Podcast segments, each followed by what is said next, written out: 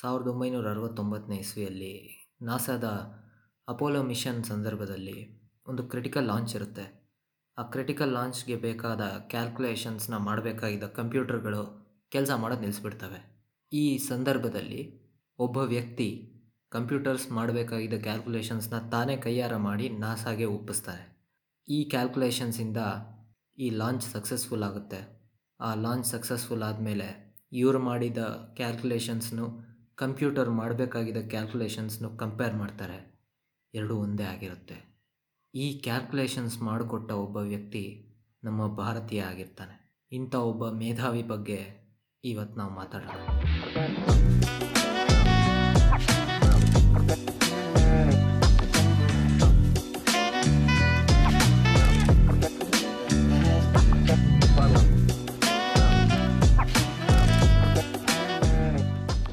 ಕ್ಯಾಲ್ಕುಲೇಷನ್ಸ್ನ ಮಾಡಿಕೊಟ್ಟವ್ರ ಹೆಸರು ವಸಿಷ್ಠ ನಾರಾಯಣ್ ಸಿಂಗ್ ಅಂತ.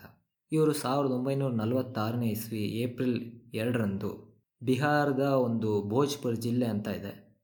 ಅಲ್ಲಿ ಒಂದು ಬಸಂತಪುರ ಅಂತ ಒಂದು ಸಣ್ಣ ಗ್ರಾಮ ಇದೆ.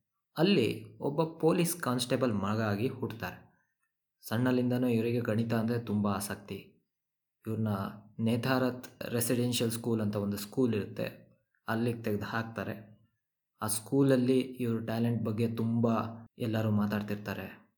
ಇವರು ಐದನೇ ಕ್ಲಾಸಲ್ಲೇ ಸೆಕೆಂಡ್ ಪಿ ಯು ಸಿ ಲೆಕ್ಕಗಳನ್ನೆಲ್ಲ ಸಾಲ್ವ್ ಮಾಡ್ತಾ ಇರ್ತಾರೆ. ಹಾಗೆ ಇವರು ಪಾಟ್ನಾ ಸೈನ್ಸ್ ಕಾಲೇಜ್ ಅಂತ ಪಿ ಯು ಸಿಗೆ ಬಂದವಾಗ ಇವರಿಗೂ ಟೀಚರಿಗೂ ಒಂದು ಸರಿ ಜಗಳ ಆಗಿಬಿಡುತ್ತೆ. ಇವ್ರೇನು ಹೇಳ್ತಾರೆ ಅಂದರೆ, ನೀವು ಹೇಳ್ಕೊಡ್ತಿರೋ ಮೆಥಡ್ ಸರಿ ಇಲ್ಲ ಅಂತ ಟೀಚರ್ ಹತ್ರನೇ ಜಗಳ ಮಾಡೋಕ್ಕೆ ಶುರು ಮಾಡಿಬಿಡ್ತಾರೆ. ಆಗ ಟೀಚರ್ ಇವ್ರನ್ನ ಪ್ರಿನ್ಸಿಪಲ್ ಹತ್ರ ಕರ್ಕೊಂಡು ಹೋಗ್ತಾರೆ. ಪ್ರಿನ್ಸಿಪಲ್ ಇವ್ರನ್ನ ಚಾಲೆಂಜ್ ಮಾಡ್ತಾರೆ. ನಿನಗೆ ಮ್ಯಾಥ್ಸ್ ಬಗ್ಗೆ ಅಷ್ಟು ಗೊತ್ತಿದೆಯಲ್ಲ? ನಾನು ಐದು ಲೆಕ್ಕ ಕೊಡ್ತೀನಿ. ನೀನು ಐದು ಲೆಕ್ಕನ ನನ್ನ ಎದುರುಗಡೆನೆ ಸಾಲ್ವ್ ಮಾಡು ಅಂತ. ಅವರು ಚಕಾಚಕ್ ಅಂತ ಐದು ಲೆಕ್ಕನ ಅಲ್ಲೇ ಸಾಲ್ವ್ ಮಾಡಿಕೊಟ್ಬಿಡ್ತಾರೆ. ಪ್ರಿನ್ಸಿಪಾಲಿಗೆ ಆಶ್ಚರ್ಯ ಆಗ್ಬಿಡುತ್ತೆ. ಅವ್ರು ಇವ್ರನ್ನ ಪಾಟ್ನಾ ಯೂನಿವರ್ಸಿಟಿಗೆ ರೆಕಮೆಂಡ್ ಮಾಡ್ತಾರೆ. ಇವರು ಒಂದೇ ವರ್ಷದಲ್ಲಿ ಬಿ ಎಸ್ ಸಿ ಮಾಡ್ತಾರೆ. ಅದರ ನೆಕ್ಸ್ಟ್ ವರ್ಷದಲ್ಲಿ ಎಂ ಎಸ್ ಸಿ ಮಾಡ್ತಾರೆ. ಆಮೇಲೆ ಇವರು ಸಾವಿರದ ಒಂಬೈನೂರ ಅರವತ್ತೈದರಲ್ಲಿ ಅಮೇರಿಕಾಗೆ ಹೋಗ್ತಾರೆ. ಅಲ್ಲಿ ಯೂನಿವರ್ಸಿಟಿ ಆಫ್ ಕ್ಯಾಲಿಫೋರ್ನಿಯಾ ಬರ್ಕ್ಲಿಯಲ್ಲಿ ಇವರು ಮ್ಯಾಥಮೆಟಿಕ್ಸಲ್ಲಿ ಪಿ ಹೆಚ್ ಡಿ ಮಾಡ್ತಾರೆ. ಸಾವಿರದ ಒಂಬೈನೂರ ಅರವತ್ತೊಂಬತ್ತರಲ್ಲಿ ಇವರು ಇವರು ಪಿ ಹೆಚ್ ಡಿನ ಕಂಪ್ಲೀಟ್ ಮಾಡ್ತಾರೆ. ಇದಾದ ಮೇಲೆ ಅವರು ಯೂನಿವರ್ಸಿಟಿ ಆಫ್ ವಾಷಿಂಗ್ಟನಲ್ಲಿ ಅಸೋಸಿಯೇಟ್ ಪ್ರೊಫೆಸರ್ ಆಗಿ ಕೆಲಸ ಮಾಡೋಕ್ಕೆ ಶುರು ಮಾಡ್ತಾರೆ. ಹಾಗೆ ನಾಸಾಗೂ ಇವರು ಹೆಲ್ಪ್ ಮಾಡಿದ್ರಲ್ವ ಕ್ಯಾಲ್ಕುಲೇಷನ್ಸಲ್ಲಿ ಅದು ಇದೇ ಟೈಮಲ್ಲಿ ಆಗಿರುತ್ತೆ. ಇದಾಗಿ ಸಾವಿರದ ಒಂಬೈನೂರ ಎಪ್ಪತ್ತ್ಮೂರರಲ್ಲಿ ಇವರು ಇಂಡಿಯಾಗೆ ವಾಪಸ್ ಬರ್ತಾರೆ. ಅಲ್ಲಿ ಇವ್ರ ತಂದೆ ಇವರಿಗೆ ಅಂತ ಒಬ್ಬರು ಹುಡುಗಿನ ನೋಡಿರ್ತಾರೆ. ಅವ್ರ ಜೊತೆ ಇವ್ರ ಮದುವೆ ಆಗಬೇಕಾಗುತ್ತೆ. ಅವ್ರ ಹೆಸರು ವಂದನಾ ರಾಣಿ ಸಿಂಗ್ ಅಂತ. ಮೂರೇ ವರ್ಷ ಇವ್ರ ಮದುವೆ ನಿಲ್ಲುತ್ತೆ ಅಷ್ಟೇ. ಸಾವಿರದ ಒಂಬೈನೂರ ಎಪ್ಪತ್ತಾರರಲ್ಲಿ ವಂದನಾ ಸಿಂಗ್ ಅವರು ಇವರಿಗೆ ಡಿವೋರ್ಸ್ ಕೊಡ್ತಾರೆ. ಈ ಮಧ್ಯೆ ಇವರು I I T Kanpur, Tata institute of fundamental research Mumbai, ಹಾಗೆ ಇಂಡಿಯನ್ ಸ್ಟ್ಯಾಟಿಸ್ಟಿಕಲ್ ಇನ್ಸ್ಟಿಟ್ಯೂಟ್ ಕೋಲ್ಕತ್ತಾ. ಇಲ್ಲೆಲ್ಲ ಕೆಲಸ ಮಾಡ್ತಾರೆ. ಆದರೆ ಈ ಮಧ್ಯ ಇವರಿಗೆ ಸ್ಕೀಸೋಫ್ರೇನಿಯಾ ಅನ್ನೋ ಮನೋರೋಗ ಉಂಟಾಗ್ಬಿಡುತ್ತೆ. ಸ್ಕೀಸೋಫ್ರೇನಿಯಾ ಅಂದರೆ ನಿಮ್ಮ ತಲೆಯಲ್ಲಿ ಧ್ವನಿಗಳು ಕೇಳೋಕ್ಕೆ ಶುರುವಾಗುತ್ತೆ. ಇಂಥ ಒಂದು ಮನೋರೋಗ ಸ್ಕೀಸೋಫ್ರೇನಿಯಾ. ಸಾವಿರದ ಒಂಬೈನೂರ ಎಪ್ಪತ್ತರ ಎಂಡಿಂಗಲ್ಲಿ ಇವರಿಗೆ ಈ ಮನೋರೋಗ ಜಾಸ್ತಿ ಆಗೋಕ್ಕೆ ಶುರುವಾಗುತ್ತೆ. ಆಗ ಇವ್ರನ್ನ central institute of psychiatry Kanke ಅಂತ ಒಂದು ಪ್ರದೇಶ ಇದೆ ಜಾರ್ಖಂಡಲ್ಲಿ. ಅಲ್ಲಿ ಈ ಇನ್ಸ್ಟಿಟ್ಯೂಟ್ ಇರುತ್ತೆ. ಅಲ್ಲಿಗೆ ಇವ್ರನ್ನ ಸೇರಿಸ್ತಾರೆ. ಇವರು ಸಾವಿರದ ಒಂಬೈನೂರ ಎಂಬತ್ತೈದರ ತನಕ ಅಲ್ಲೇ ಇರ್ತಾರೆ.